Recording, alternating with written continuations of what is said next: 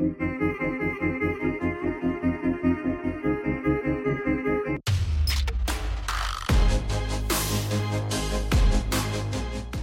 welcome into this week's Bonanza After Party coming to you from Anetta Bay in the Cronkite School of Journalism at Arizona State University. My name is Nicholas Hodel, Nick Kennedy alongside me coming to you. Recording this on a Sunday night for Wednesday publication, so again, do keep that in mind. We might get some more up to the after parties recorded in future weeks, but for right now, let's keep that in mind. As we talk about a lot of log jams, and I'm sure we'll be updated by then.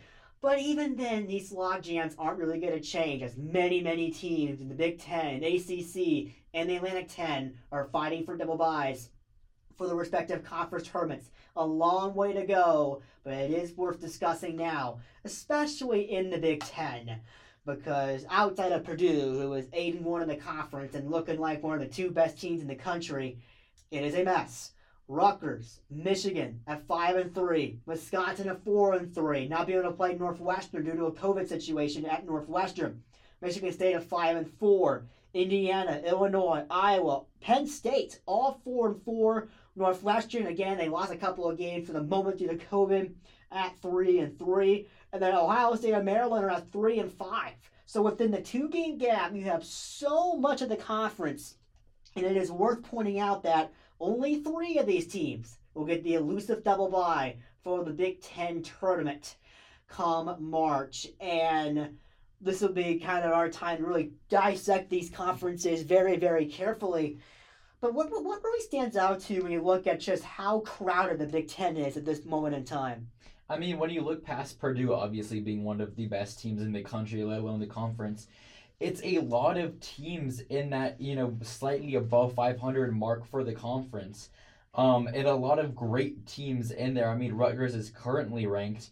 Um, then you have you know michigan wisconsin. Um, michigan kind of where was a little bit wary earlier on, on in the season. You know you remember the mte where they lost back to back games vcu and arizona state. You have great teams like michigan state here penn state um, who have won big games this year. Then you have teams like Indiana, Illinois, Iowa, those sort of teams that they've had some great, amazing games, but they've kind of faltered a little bit. You have a bunch of great teams here where I think Purdue definitely has one of those three buys locked down. But after that, you know, it's really anybody's game here. And then you even have teams like Maryland and Ohio State who are currently under 500 in the conference, but those are solid programs as well that they can go on and be almost any one of these teams. Yeah, Purdue with that two and a half game gap in the conference standings on Sunday night over Rutgers and Michigan makes a lot of the Tuesday games be already played by the time this comes to publication. Rutgers, Penn State, Illinois, Ohio State, very crucial games on Tuesday within within this particular right. But there's a lot of teams in here that are kind of unbalanced as far as the efficiency is concerned. You look at a Rutgers team with an elite defensive efficiency, but their offensive efficiency is not quite up there. Iowa with a really good offensive efficiency, one would say elite within the KenPom categorization, but the worst defensive efficiency in the league. Ohio State, also there a good offensive efficiency, not quite as bad on the defensive side of things, but not optimal for a really good team to stand out. So you really have just a lot of chaos right now within the Big Ten Conference. And this is where I think the next two weeks, for all three of the conferences that we're going to discuss, becomes so crucial. Again, it's it's late January. And a lot of these teams have played seven to eight games in the conference, but you still have more than half of the conference schedule remaining. So this is by far not even close to being over. But right now in the Big Ten, what makes it so unique, you have all these games that are so crucially important. Anyone from Rutgers down to Maryland has a shot at that double bye at this point. And the fact is, only three of them are going to get it. So that right there is you're looking at only three of 11, a little over 25%. It's going to make every game in this conference so crucial to get the job done. And for my money, I'm actually finding it difficult to find that team to trust. Every one of these teams has a major issue. Indiana, they're getting healthier, um, which is certainly a good sign and certainly one to, to trust. Uh, but, you know, some of the losses they've taken, wow, short-handed, make you really scratch your head. You know, a team like Rutgers, um, I did not put them in my top 25 last week. Uh, perhaps a questionable decision to some. And they go on the road to Michigan State Thursday, lose that by 13, uh, which, at least in my mind, kind of justified it, if I'm being completely honest there. Um, and a lot of these teams are just, they're really highly valued analytically, which really brings cannibalism into play. As far as the NCAA tournament is concerned, we know that Purdue's getting one of the better teams in the country, I would imagine, on the one line. But some of these other teams, I mean, we're looking at all of these teams from 8 to 12, and number of bigs is important, yes, but I'll toss this over to you, Nick. I mean, that, that's not great for the Big Ten Conference of all these teams in a position to where they're first round, second round, X, X, X if you go by the seed line. I mean, absolutely. You, you always hate to see it when a conference just eats itself up, and, you know, they're it's they're producing some you know some great games here but wearing each other down throughout the season. And there's not a lot of these teams in this conference that you know they can make the turn the March tournament, but who's going to excel? Who's going to make it into you know the Sweet 16, the Elite Eight? It's really questionable. Outside of Purdue, I don't I don't really see see much of that. You know, Rutgers might have a shot. You could have a like have a a, a run from like an Indiana or an Ohio State or an Illinois, but you don't really just don't know. Yeah, and I mean, I mean, really, the question of this segment, I mean, the three teams that we trust most to get the double bye when it's all said and done in about five to six weeks' time.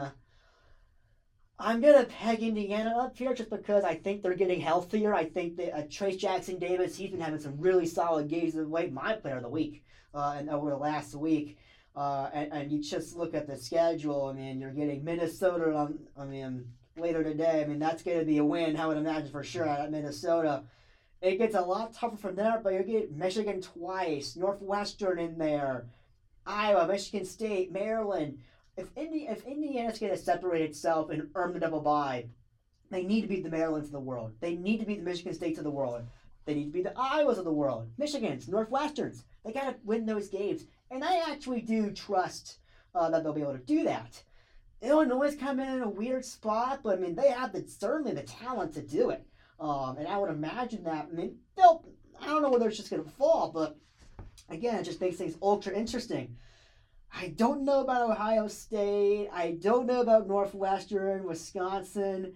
It really just feels like as as I toss the question over the teams you trust to get the double the double byes come the Big Ten tournament, whoever that forward seat's gonna be, it might be a decent upset pick based on the matchup they get within the quarters.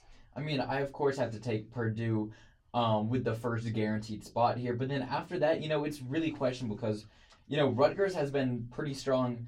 Um, when you look at the uh, the analytics and their resume has been pretty good, but we're looking at how are they going to play within this conference. So far, they're five and three, um, with a with a couple of, of good wins. They've lost to Iowa. They've lost to Michigan State. Um, and then even before the Rule Conference slate started, they lost to Ohio State. So I really don't know how much they're gonna fare for the rest of this this run. I mean, I think Indiana is a pretty good um, pick here in terms of you know I, I think Trayce Jackson Davis is going to be able to lead Indiana through a pretty easy conference or not easy but I think he's going to lead them pretty well through here. But then you get to that that third spot. Could Michigan State jump up there and grab that? could Penn State jump up there and grab that? I think that that third spot belongs to either one of those th- those two teams. I don't know if Rutgers can necessarily sustain um, such a, a a pretty strong start throughout the rest of their their slate. And Rutgers' defensive efficiency is going to keep them in every single ball game. I think that's been proven time and time again, even in, including that win at Purdue, which I don't know if anyone else will be able to get this year. And that's a big signature win for the Scarlet Knights. I mean, I certainly would put them in the conversation of possibly grabbing fourth. I mean, with how much of a logjam this Big Ten is, I wouldn't be shocked if they got the second seed. I, mean, I, I really wouldn't. I mean, defensive efficiency like that's really going to play a big part of things. And certainly for my money, I think that absolutely that should be a big case for them to go in, possibly grab that, and then make some noise possibly after that. But you mentioned the sustainability part of it. The offense it cannot continue to be this bad. I think that's the problem about Rutgers there is that the offense has got to get it going. If they improve the offensive, if they improve, I should say, the offensive efficiency the defense is there for Rutgers to make something magical happen this season. I, I really do believe that. I mean, they have the really tough environment at Jersey Mike's Arena, though we like to call it the RAC still. They, they have a lot of that thing, the, the good qualities you need, and, and, certainly not a bad shout there. Over the ACC, really bad year for the ACC analytically. I mean, they've dropped to below the plus 10 mark in the uh, KenPom conference ratings, which is by the adjusted efficiency margin for a team expected to go 500 in conference play, as stated on their website.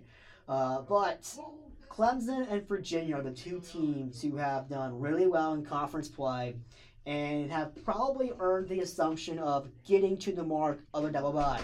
Um, Clemson certainly has some things to overcome, in particular. Um, not as good as teams like Miami or Duke or even North Carolina, we're being honest with ourselves here. But they have done really everything they can to put themselves in a really good spot to where they are multiple games behind the logjam for the double bye at this moment.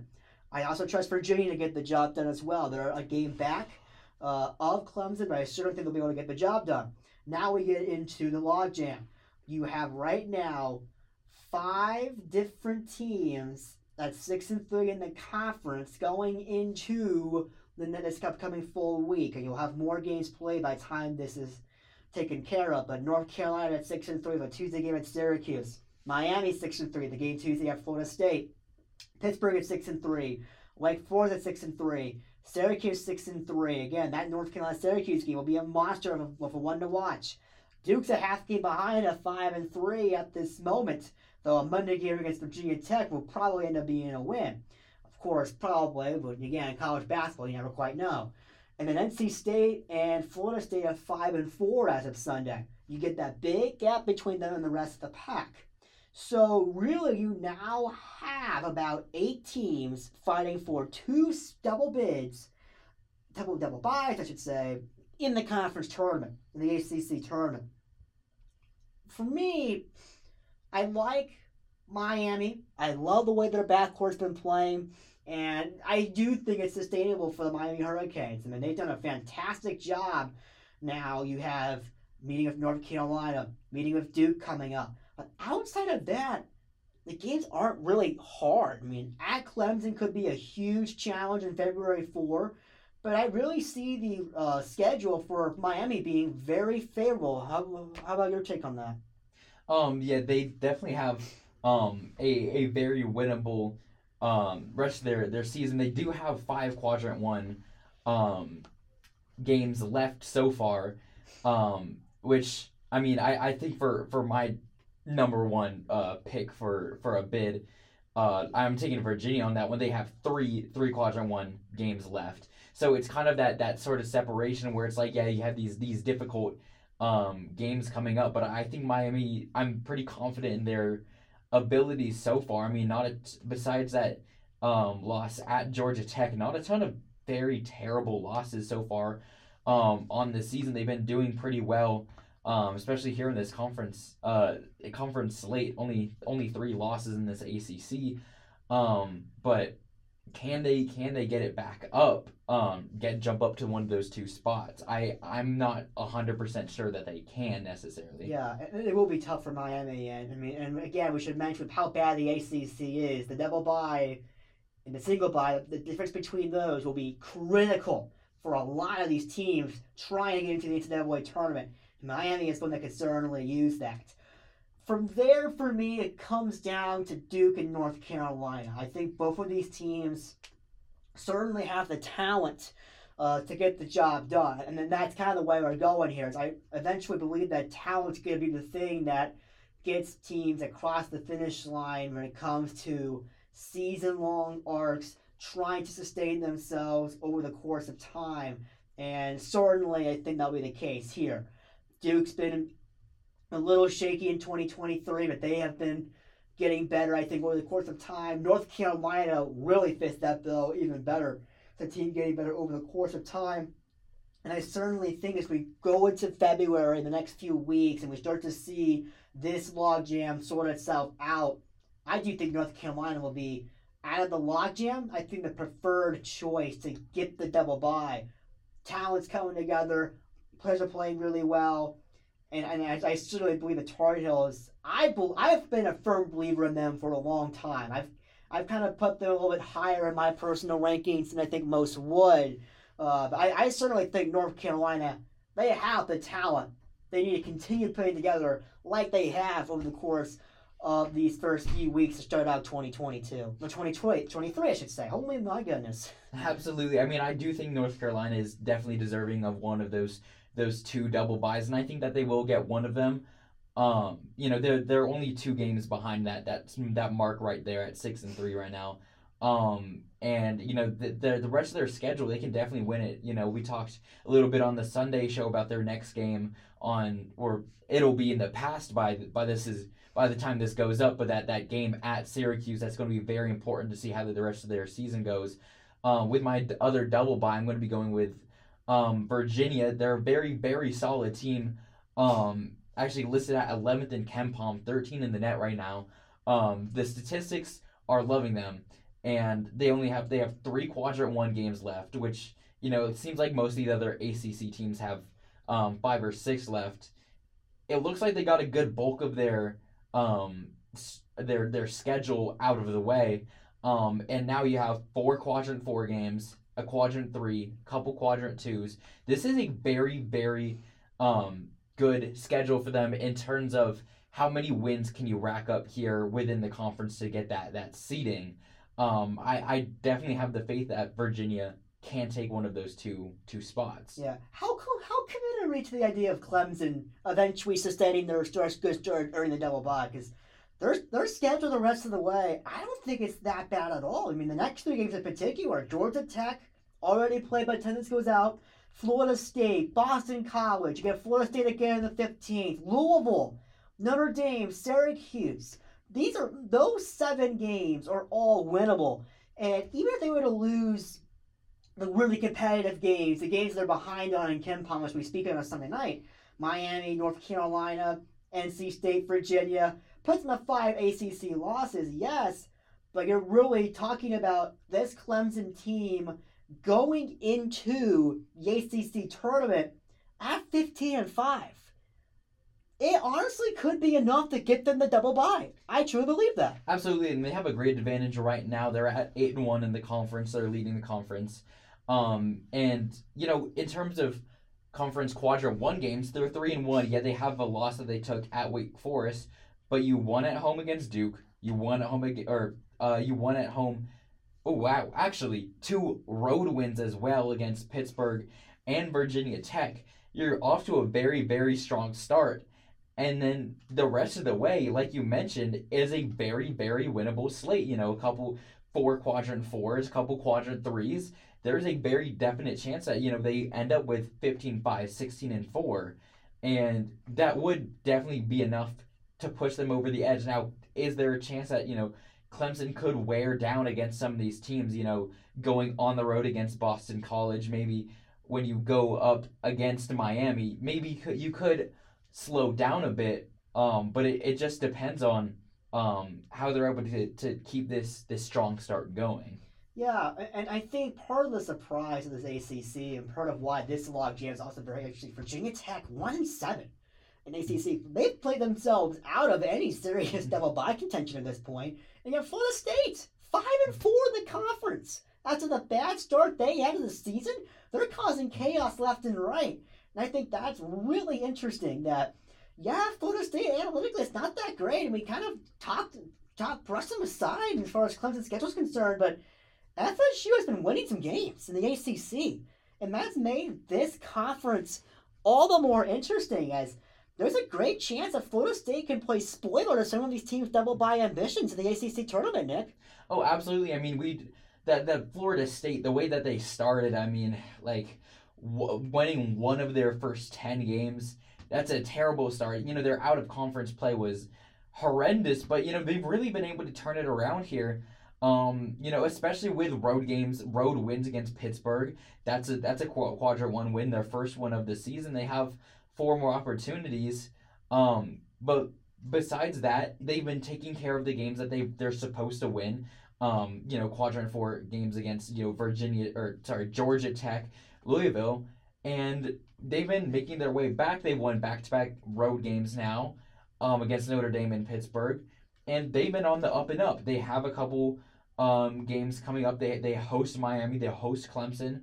Um, and I guess those two games are really where where we're gonna see um, where they sit within this conference. We saw how they did outside of it, had their their terrible terrible start, but what is their identity within the ACC? I'm very very excited to see um, how those two go. Yeah, I don't think it's sustainable. I don't think they've proven that, but certainly, I mean, they've caused chaos to this point so far. No reason why they can't continue the chaos and just really just trying to recover a broken season at this point. I think that would be truly remarkable for Florida State to end up with an above 500 record in the conference.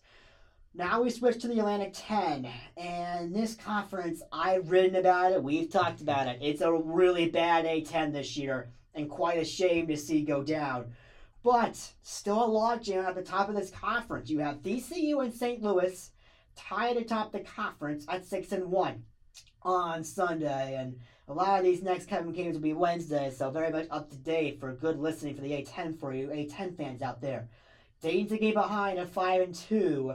You get George Washington at four and two. They've had a good early start, and then Richmond, George Mason, St. Bonaventure, excuse me, at four and three, form of three and three.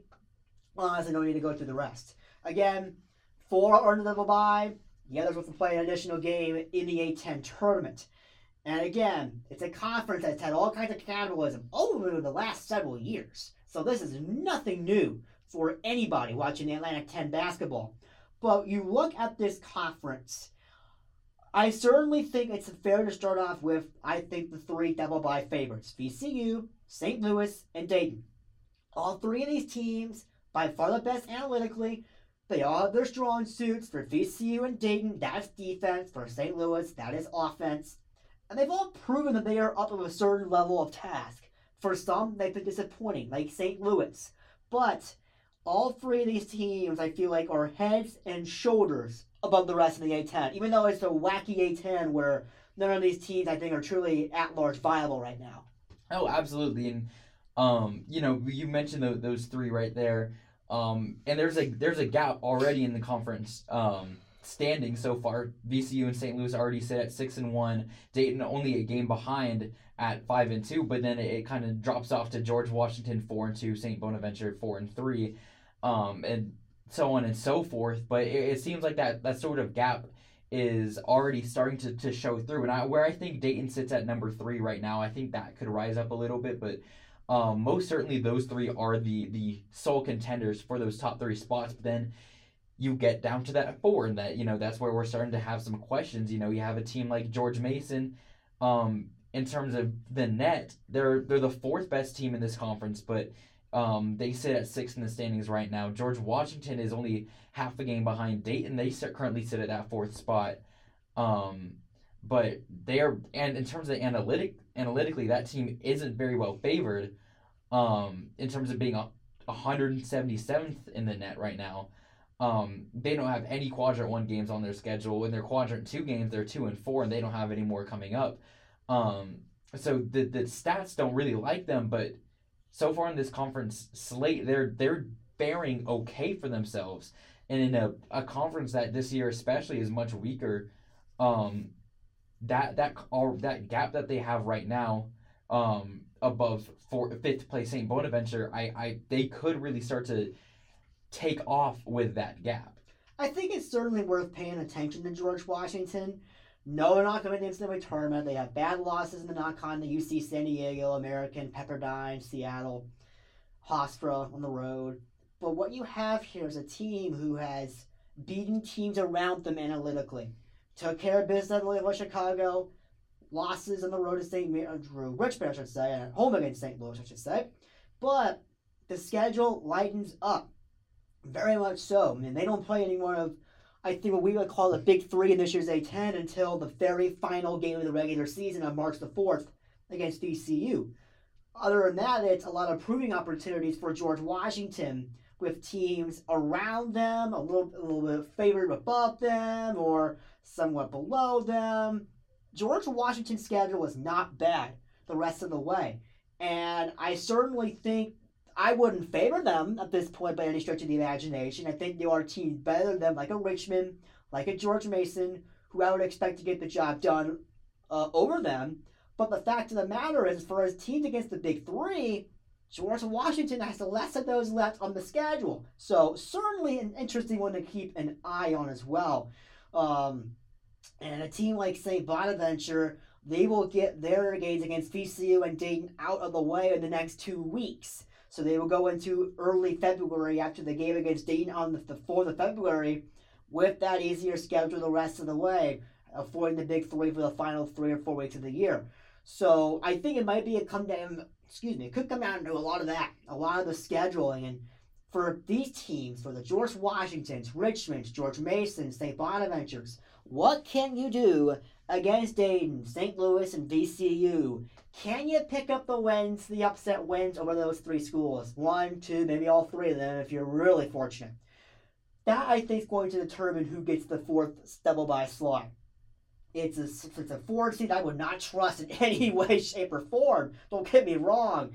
But I think it's a very important mark for really some of these programs. I mean, George Washington right now, 10 and 9 overall, first year coach. I think that'd be very nice to get the improvement and get the double by and make that statement uh, that you are there. Uh, you look at a team like Richmond, probably would have expected a lot more under Chris Mooney this year. It'd be nice to kind of salvage something, get the double bye in the conference tournament.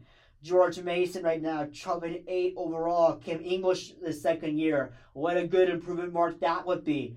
The point here is no, none of these teams will be a valuable at large conversation team.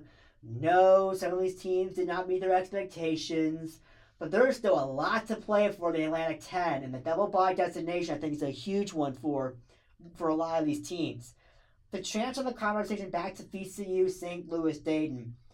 Do you think one of these teams pulls off a massive winning streak, gets on a big run, you know, stays at five or six losses through mid to late February, and maybe improve enough in the analytics to get people talking about them as a possible at large team? Do you think that's possible?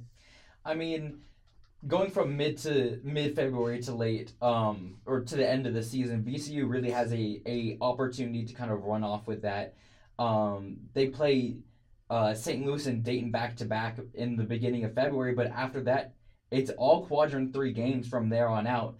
Um, and I think that's really their opportunity to kind of run away with it. They have those two um, games where they are going to be tested, and then once you come off of that, you kind of get to start hit. You can hit the ground running. If you win those games, if you lose them, you can kind of um, use those lessons that you get from that game, kind of have that little chip on your shoulder and win out. But I mean, looking at these teams, I think VCU has the best shot out of out of those three to kind of catapult yourself into that that sort of at large bid. Yeah, it's going to take quite a lot as really no one's garnering the attention right now. I mean, just looking at where the uh, bracket matrix, some of the seed listing uh, for VCU right now. I mean, it's 12, 12, 12, 12. Some of them have 13. Some of them out of the field. There's some other stuff, but it's, it's not looking good for them right now. They need to prove themselves.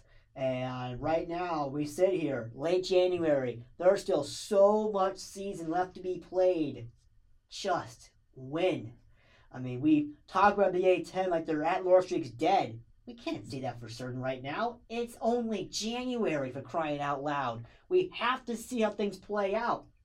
And it's going to take a lot. I mean, VCU, I mean, what are they, 78th in that net on a Sunday? Yep. I mean, Dayton's barely in the top 70 right now. I mean, there's such a huge hole for so many teams to go. And especially look at the Q3 and 4 records. I mean, Dayton's got two Q3 losses, VCU's got a Q4 loss, St. Louis has a, has a loss, in Q3 and 4. I mean, there's so much ground that these teams have to make up for. And there are not a lot of opportunities, if any at all, to pick up a Q1 win. So it's going to be almost impossible for these guys to get the quality wins they need to stand out. But I'll tell you this you look at a VCU team, they catapult up the, up the analytics for the next six weeks. They win, win, win, win some more. You know, you get to a point where you only have like six losses overall going to the A10 tournament. What's not to say that, that VCU rises enough to earn some bubble talk conversations? That's the kind of thing we're dealing with right now, and there's still so much on the line in the A10. I think the streak's like 15 or 16 tournaments they've had a multi-bid league. It is very much in danger, yes. But right now, it is not a for sure gone conclusion as it's done. Still so much on the line. Yes, right now it's looking awful, but you have to let this play out. And we'll do it for our after party this week. Again, on Sunday, we're back in the Austin Radio Studio with another hour of fantastic college basketball content for you. For Nick Kinley, I'm Nicholas Hodel. Have a very good rest of your week, everyone, and we'll see you back on Sunday night on BlazeRadioOnline.com.